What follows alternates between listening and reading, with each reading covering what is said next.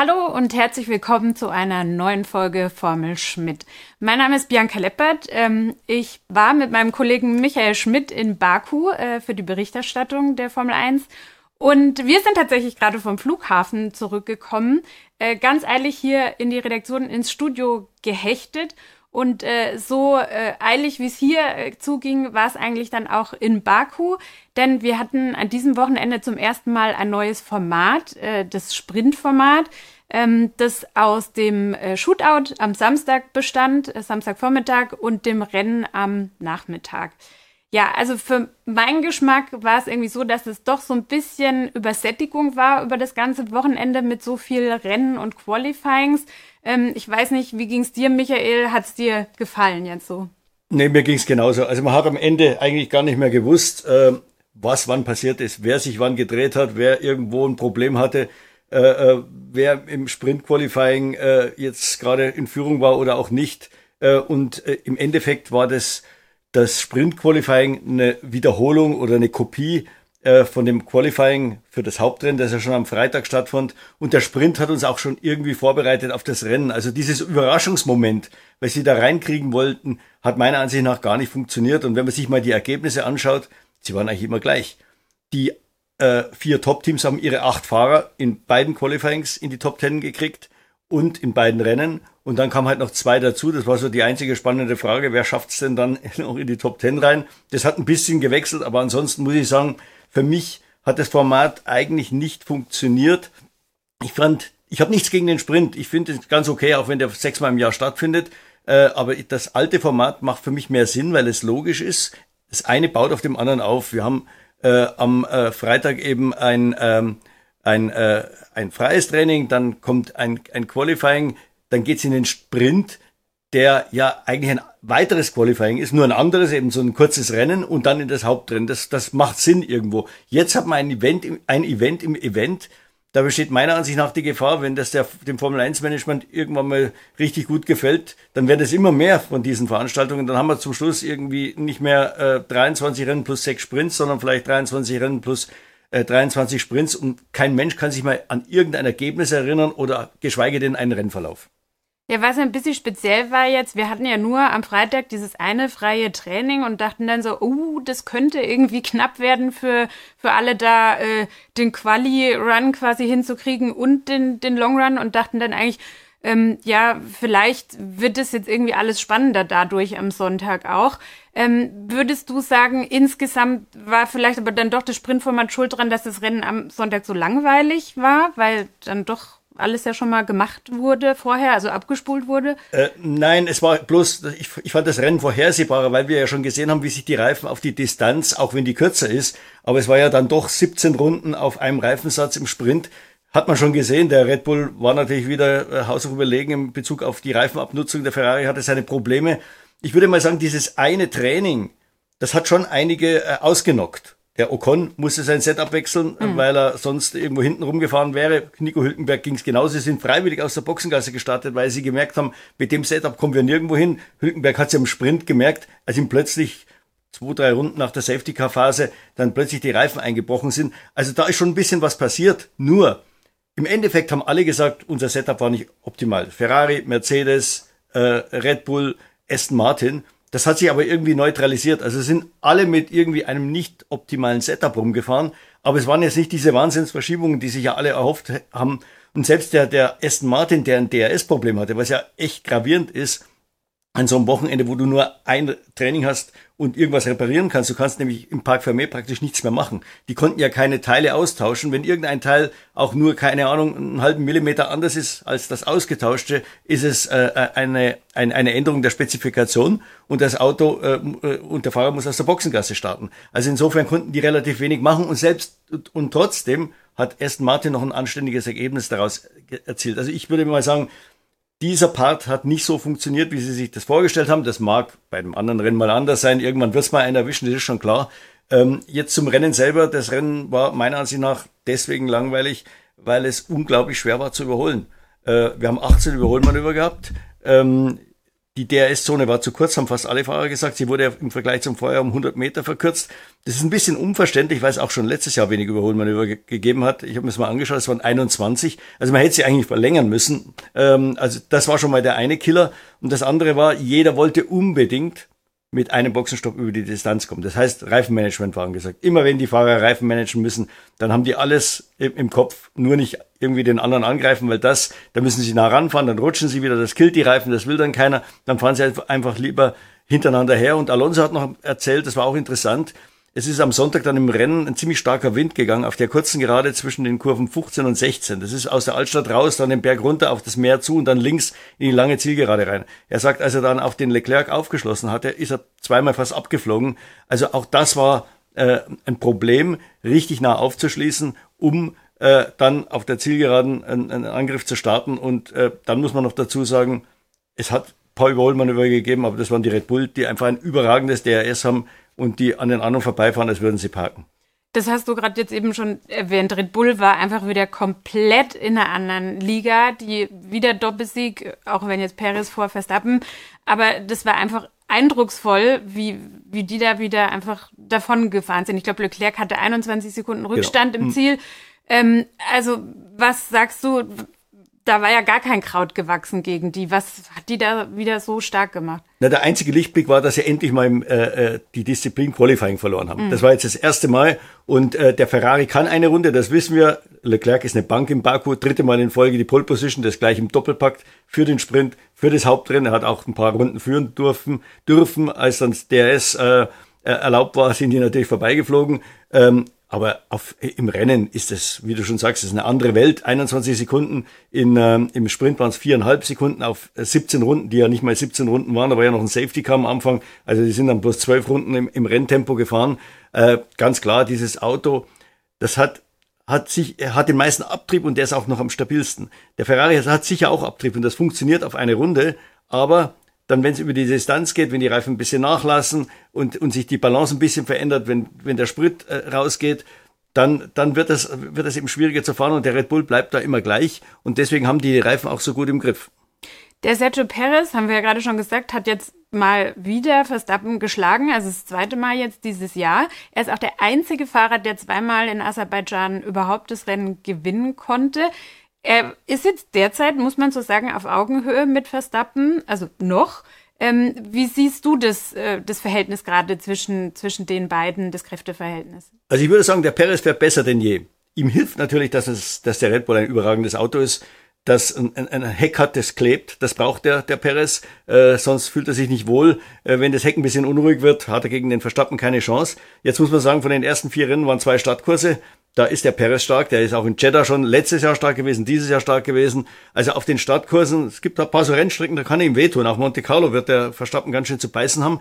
Ähm, aber ich glaube, über die gesamte Saison gesehen, wenn dann die schnelleren Rennstrecken äh, und die permanenten Strecken kommen, da wird Verstappen dann schon seine Klasse wieder ausspielen. Aber äh, der Perez hat mal angeklopft und äh, äh, der Verstappen wurde ja schon ein bisschen nervös also beim Sprint. Ich glaube, äh, das das, das brennt ja da auch auf der Zunge. Da gab es ja eine Rangelei mit dem, mit dem George Russell. Ja, genau. Du hast gerade äh, schon gesagt, das war ja wirklich äh, ja heftig, was die sich da über die ersten paar Kurven für, für ein Duell geliefert haben.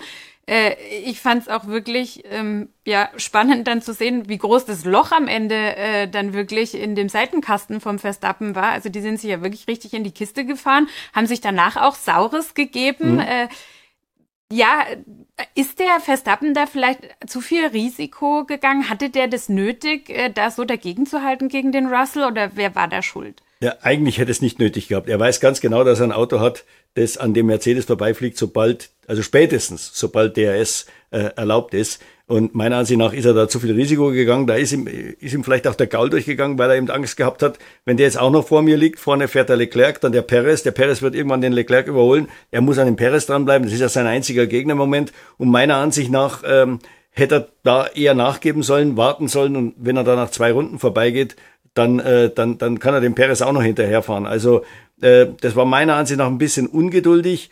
Und er darf sich eigentlich auch nicht beschweren, weil der Russell ist so gefahren, wie er auch fährt. Also das muss man mal ganz klar sagen. Der Russell hat dagegen gehalten. Äh, er hat ihm auch Platz gelassen. Auch der Verstappen hat dem Russell auch Platz gelassen, muss man sagen. Und der, der außen liegt, hat einfach das größere Risiko. Das ist ganz klar. Und ähm, ich glaube, damit hätte er rechnen müssen, muss er sich nicht beschweren. Äh, es ist ganz gut so, dass es da ein paar Fahrer im Feld gibt, die sich da nichts gefallen lassen. Der Russell ist einer, äh, der gehört da dazu. Er sagt, der, der, der Verstappen ist ein harter Racer und er ist ein harter Racer und das muss der Verstappen einfach akzeptieren. Das hat mir auch total gefallen, dass mhm. der äh, da wirklich so total unbekümmert war und dem auch wirklich Paroli geboten hat, auch in den Interviews ja. danach, fand ich super. Ähm, wir haben vorhin schon kurz mal über Ferrari gesprochen. Die haben jetzt den ersten Podestplatz in dieser Saison äh, geholt mit Charles Leclerc. Ähm, wir haben auch schon gesagt, er war im Sprint, äh, beziehungsweise im Sprint Quali und äh, im Quali, äh, im eigentlichen Sonntagsquali äh, total gut. Würdest du auch sagen, ja, die haben jetzt so ein bisschen die Nummer zwei auch im Rennen äh, wirklich adaptiert? Also haben die sich da in Position gebracht oder war der Baku eher eine Ausnahme? Ja, ich will jetzt nicht sagen Ausnahme. Ich finde, Ferrari hat zum ersten Mal die Leistung gebracht, die man sich von denen seit Saisonbeginn erwartet. Wir haben alle gewusst, die sind, werden auf eine Runde gut sein, waren sie auch letztes Jahr schon. Und das haben sie jetzt endlich mal hingebracht. Wie gesagt, äh, mit dem Leclerc-Faktor äh, sicher in, in, in Baku, Sainz war da ein bisschen weiter hinten, er hat auch ein bisschen, glaube ich, mit dem Setup verzockt. Er hatte nie so richtig das Vertrauen ins Auto. Im Rennen haben sie nach wie vor das Problem des hohen Reifen, der, der starken Reifenabnutzung, ist ein bisschen besser geworden. Aber trotzdem, man muss sagen, Ferrari hat sich schon generell jetzt gegenüber den ersten Rennen verbessert. Weniger durch Upgrades, die haben relativ wenig bis jetzt gemacht. Jetzt hatten sie zwar einen neuen Heckflügel dabei, aber das war, war bei vielen Teams der Fall. Ähm, aber sie verstehen ihr Auto besser und seit Melbourne haben sie die, die Setup-Philosophie geändert. Sie fahren jetzt ein bisschen tiefer, können tiefer fahren, ohne ins Bouncing zu fallen und das hilft ihnen natürlich. Dadurch haben sie mehr Abtrieb. Der Abtrieb ist noch nicht stabil, sagt äh, Vasseur. Auf eine Runde geht's, auf mehrere nicht. Und dann haben sie natürlich auf der Geraden diesen riesen Nachteil gegenüber Red Bull, den aber alle anderen haben. Und ich glaube, da müssen wir einmal drüber reden. Also das ist ja abenteuerlich, wenn, wenn die den Heckflügel flach stellen. Die fahren trotz der kurzen DRS-Zone, die scheren ja nochmal auf die Ideallinie ein und können dann ideal bremsen. Die anderen, die es so versuchen, die sind vielleicht mal gerade auf gleicher Höhe. Also die fahren vorbei, als würden andere parken und alle im Fahrerlager rätseln, was da los ist. Und äh, keiner hat so eine richtige Idee. Die meisten glauben, die, äh, dass nicht nur eben der Heckflügel öffnet, dass sich durch das Öffnen des Heckflügels die Aerodynamik so ändert, dass eben auch der Beamwing, also der untere Heckflügel und der Diffuser äh, Strömungsabriss äh, produziert wird und dass da viele Faktoren zusammenführen, äh, warum der Red Bull dann plötzlich so schnell ist. Es geht auch nicht nur darum, dass er dann so viel schneller ist als die anderen. Wenn man sich dieses Speed-Profil mal anschaut, von also quasi geschlossenem Heckflügel zu offenem Heckflügel. Wenn die anderen öffnen, dann werden die natürlich auch schneller, aber das, der Anstieg ist langsam. Beim Red Bull ist der Anstieg so steil. Die sind sofort auf einer deutlich höheren Geschwindigkeit, deswegen schließen die auch so wahnsinnig schnell auf, auf die anderen. Und das ist etwas, sagt Vasseur auch, das ist ein Matchwinner, das kann Matchwinner werden, wenn sie jetzt mal besser werden sollten, auch im Rennen. Und da müssen sie dran arbeiten. Das ist eines der wichtigsten Themen, nicht nur für, Ferrari, sicher auch für Aston Martin und für Mercedes. Mhm. Wir waren jetzt gerade schon so in den Technikdetails. Äh, da haben wir zwei Teams auch gesehen, die so die größten Updates mit nach Aserbaidschan gebracht haben. Das war einmal Alpine. Da haben wir ja auch noch mit dem äh, Alan Permain äh, gesprochen äh, vor dem Wochenende, der gesagt hat, so sie bringen jetzt schon sofort jedes Teil, was sie irgendwie haben, ähm, unter anderem äh, einen neuen Unterboden. Bei McLaren war es auch so, die haben auch ein Riesenpaket äh, jetzt dabei gehabt, äh, auch glaube ich unter anderem einen neuen Unterboden. Ähm, denkst du, das war vielleicht so ein bisschen riskant, das jetzt gerade an so einem Wochenende zu bringen, wo du halt so wenig Trainingszeit, also nur die 16 Minuten hm. im ersten Training hast? Oder ist es einfach so, ja, wie Permain gesagt hat, sofort dran bauen und schauen, äh, ob es was bringt und einfach mitnehmen? Ja, mit den Upgrades ist es ja, Upgrades ist es ja so, die sind ja schon seit Monaten verplant. Also das, da entscheidet ja keiner heute, morgen machen wir ein Upgrade dran, das geht über zwei, drei Monate. Das Zeug muss im Windkanal getestet werden, dann produziert werden und dann kommt es halt zum Tag X. Jetzt wusste natürlich keiner, als die Änderungen, die wir jetzt im Baku gesehen haben, als die quasi konzipiert und im Windkanal getestet wurden, dass sich das Sprintformat ändert. Das wurde erst viel, viel später publik und wurde erst fünf Tage oder vier Tage vor dem Rennen entschieden, dass Am es dann Dienstag, tatsächlich, ja. genau, dass es dann tatsächlich soweit kommt. Jetzt hatten natürlich die Teams jetzt die Qual der Wahl, sollen wir es trotzdem riskieren? Äh, Aston Martin hat es nicht gemacht. Aston Martin hat nur einen neuen Heckflügel gebracht, den Rest des geplanten Upgrades auf Miami und Imola verschoben. Äh, fand, ich, fand ich nicht dumm, den Gedanken. Ferrari hat es genauso gemacht. Ferrari hätte ein größeres Upgrade gehabt, wartet aber jetzt eben hauptsächlich auch auf Imola, äh, weil sie das Risiko nicht eingehen wollten. Äh, Andreas Stella, der Teamchef von McLaren, hat mir gesagt, wir haben eigentlich gar keine Wahl. Wenn bei uns was Rundenzeit bringt, müssen wir auf Rundenzeit setzen, auch wenn es ein Risiko bedeutet. Wir sind sonst sowieso da hinten. Also für uns spielt es keine Rolle. McLaren ist es ganz gut gelungen, muss ich sagen. Die haben sich verbessert. Die sind jetzt dort, wo sie eigentlich sein wollten, zu Saisonbeginn in Bahrain. Aber weil sie eben den falschen Weg gegangen sind, äh, mit Rückstand in die Saison eingestiegen sind.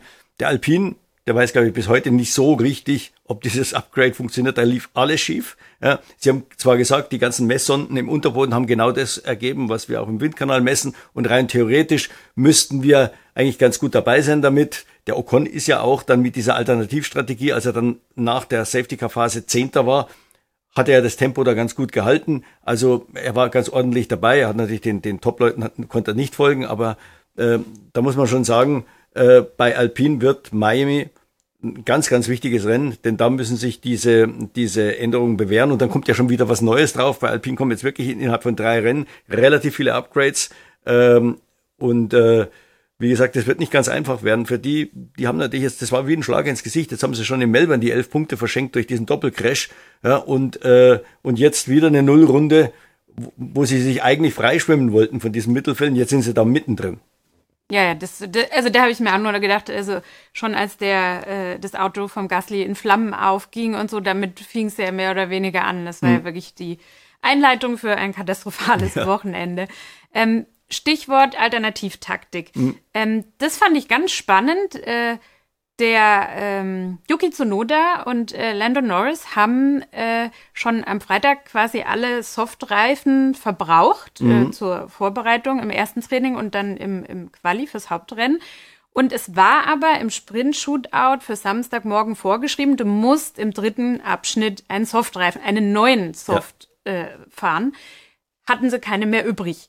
Ähm, gut, die sind ja dann nicht äh, teilweise auch nicht weitergekommen, aber hat sich das so ausgezahlt, da irgendwie so eine anderen, so einen anderen Weg äh, zu finden und eben den Schwerpunkt auf äh, das Quali für Sonntag zu setzen? Also ich hm. würde jetzt mal behaupten, absolut, ja. ja. Ich glaube, sonst wären die beiden nicht in die Punkte gefahren. Das war absolut der Matchwinner für die beiden, weil die haben sich gesagt, wenn ich jetzt ähm, im Sprint-Qualifying versuche, in die Top 10 zu, mich in die Top 10 zu qualifizieren, das Problem ist, da gibt's ja nur Punkte für die ersten acht und die ersten acht sind normalerweise gesetzt. Also die Chance, da noch einen Punkt abzuholen, ganz, ganz schwierig. Beim Rennen sind zwei Plätze mal frei außerhalb der ersten acht.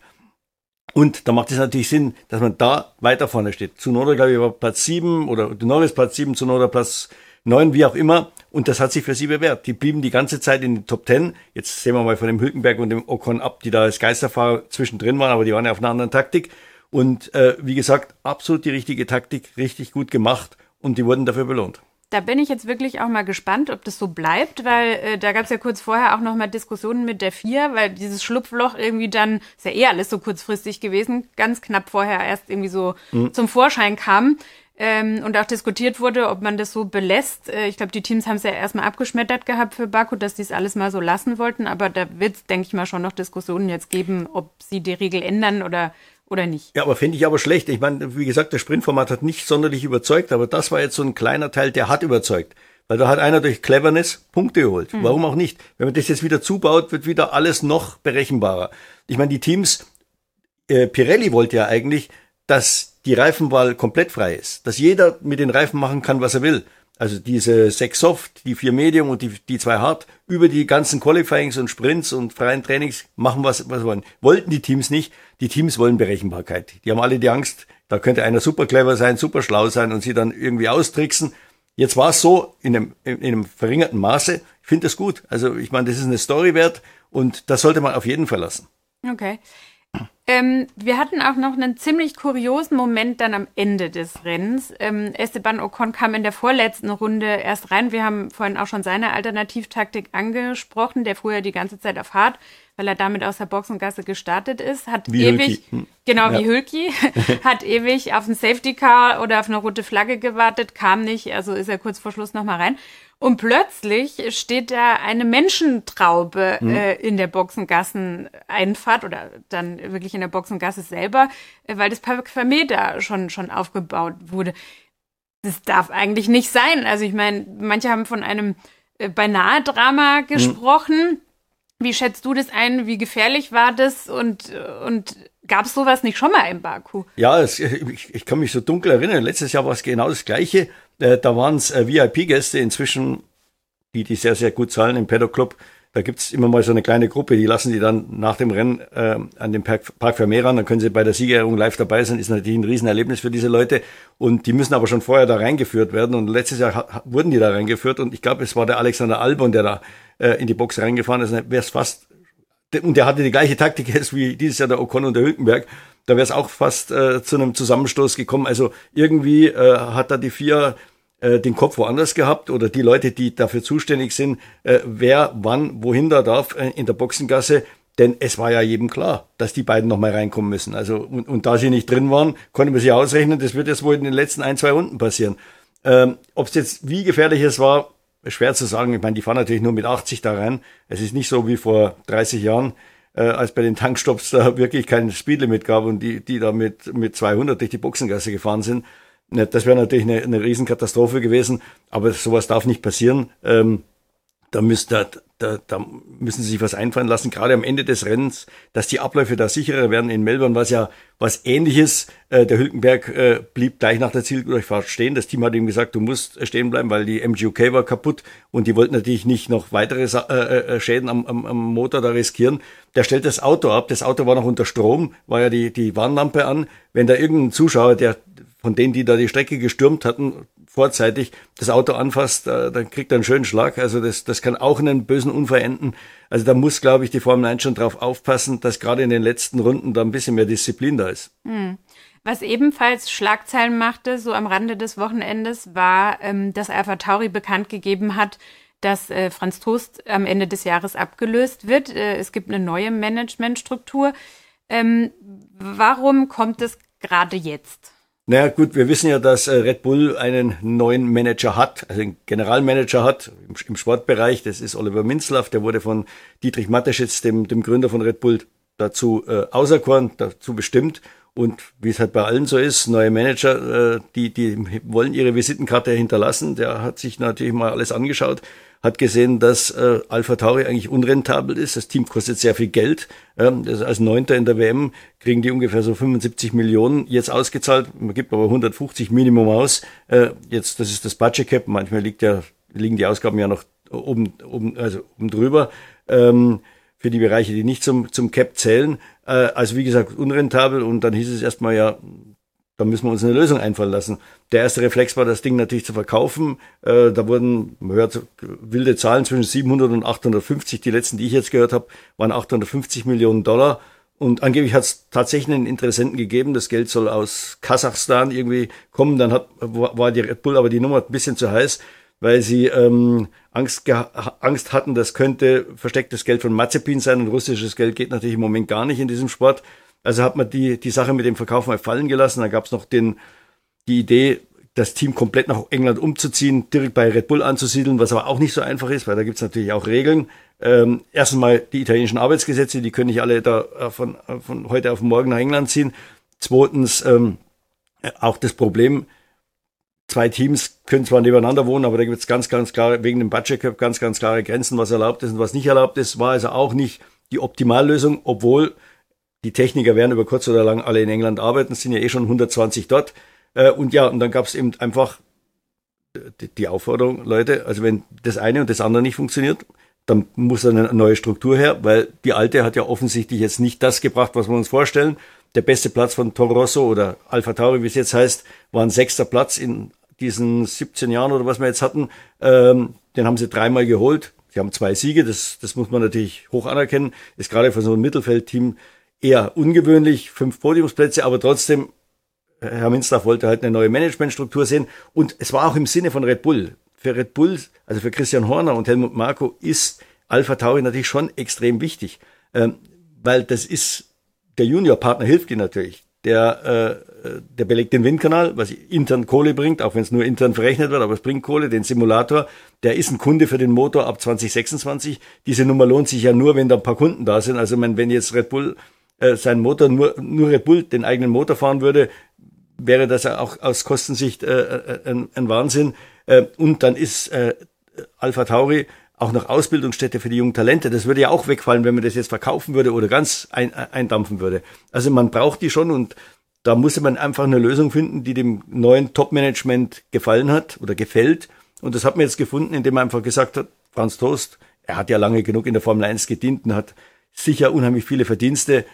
Da bringen wir jetzt mal ein bisschen äh, äh, jugendlichen Elan rein, frischere Leute. Und dann hat man eben jetzt sich die Doppelspitze ausgedacht. Das ist auf der einen Seite Peter Bayer, der war früher Generalsekretär der FIA, ist dann ja so ein bisschen im Streit mit äh, FIA-Präsident Bin gegangen und äh, war in der Zwischenzeit jetzt bei Audi unter Vertrag, aber da hatte man offenbar nicht die Aufgaben für ihn, die er sich da vorgestellt hat und wurde jetzt also von äh, Red Bull dafür Alpha Tauri geködert und dann ähm, Laurent Meckis, der im Moment noch Sportdirektor bei Ferrari ist. Ja, wie sieht's denn da aus?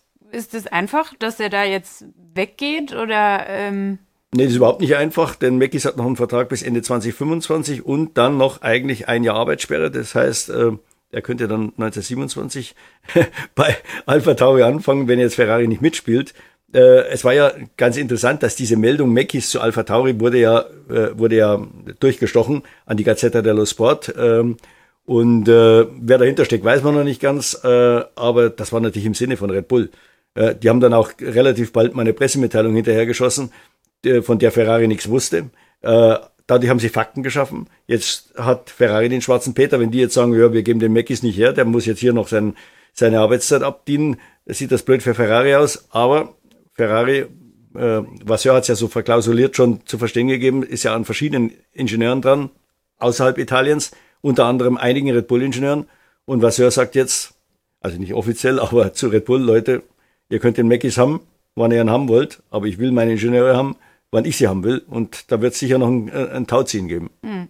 Ich weiß nicht, wie es dir ging, aber ich fand, auch wenn das Rennen so ein bisschen eine Schlaftablette war, so das gesamte Wochenende war total ereignisreich und hat echt wie wir jetzt ja gerade schon besprochen haben, voll viele gute Geschichten ähm, hervorgebracht.